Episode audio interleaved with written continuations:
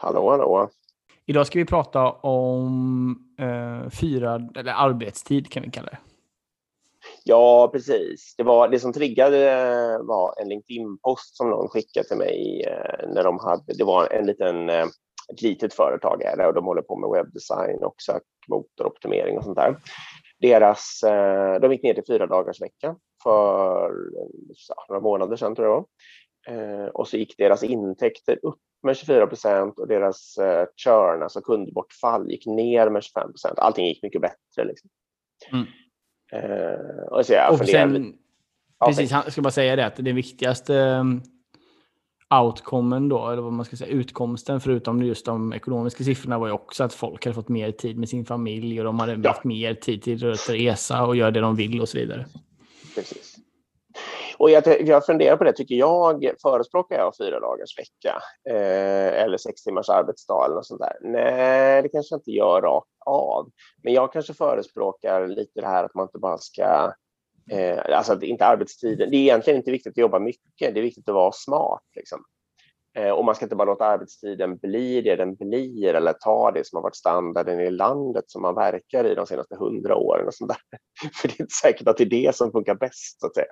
så på det viset så älskar jag ju deras experiment och att de gjorde det och att de kunde visa att åtminstone i deras bransch med deras förutsättningar så kunde intäkterna öka jättemycket liksom, trots att de jobbar mindre, eller på grund av att de jobbar mindre.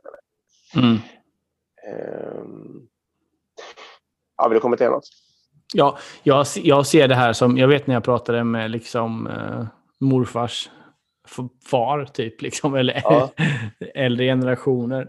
Då, innan jobbade man ju lördag, det var ju helt självklart. Liksom. Ja, Då var man, man ju bara ledig söndagar. Och, och, lika, det tycker ju vi är helt otänkbart såklart ja. idag, att jobba lördag. Jag tror precis våra barn, kanske barnbarn, kommer tänka precis samma sak. Ja. Va? Jobbar ni fredagar? Det är helt otroligt konstigt. Det är ju en helgdag liksom. Så exakt så tror jag det kommer bli. Jag tror man kommer jobba mindre och mindre tidsmässigt. Ja. Alltså. Jaha, ja, precis. Det gäller ju att bli smartare och smartare. Jag har ett case också, alltså en bekant, eller han ägde den hästen som jag red för länge, länge sedan. Eh, han levde ju huvudsakligen på att alltså handla med värdepapper, liksom. alltså daytrading mm. mer eller mindre. Eh, han hade provat lite olika eh, och han hade märkt att ungefär fyra timmar var optimum. Om han jobbar mm. mer än fyra timmar på en dag så tjänar han absolut ingenting på det. och, och han, han, kunde liksom inte riktigt förklara varför. Men han hade bara ja, provat sig fram helt enkelt. Mm. Jobbade han mindre, alltså han kunde tjäna på att jobba upp till fyra timmar men inte mer.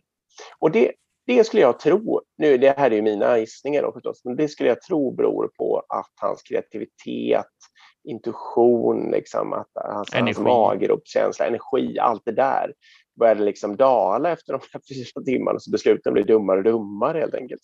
Mm. Eh, kanske inte dumma, men liksom inte så där superskarpa och vassa som de var då under den första tiden av arbetsdagen. Nej, precis. Och sen så ska man ju då, alltså, precis som du sa där i början, det, allt beror ju på kontext. Det, det kommer ja. inte passa. En del individer tycker, kom, levererar antagligen mer om de jobbar 12 timmar också. Liksom, ja, fast de är få. Uh, så jag håller med dig. Men jag tror att eller du och jag generellt gillar väl folk som utmanar status quo bara. Alltså att just ja, det här, verkligen. nu är det 40 timmar och man ska jobba fem dagar i veckan. Varför då? Det är klart att inte det passar alla branscher, alla kontexter, alla företag, alla individer. Nej, Men ändå så gör vi det, vi gör det så kategoriskt överallt.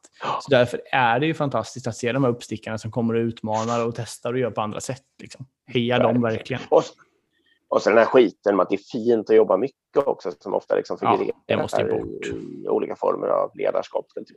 Ja, det måste ju bort också. Det är, det är fint att vara smart tycker jag, alltså göra smarta saker.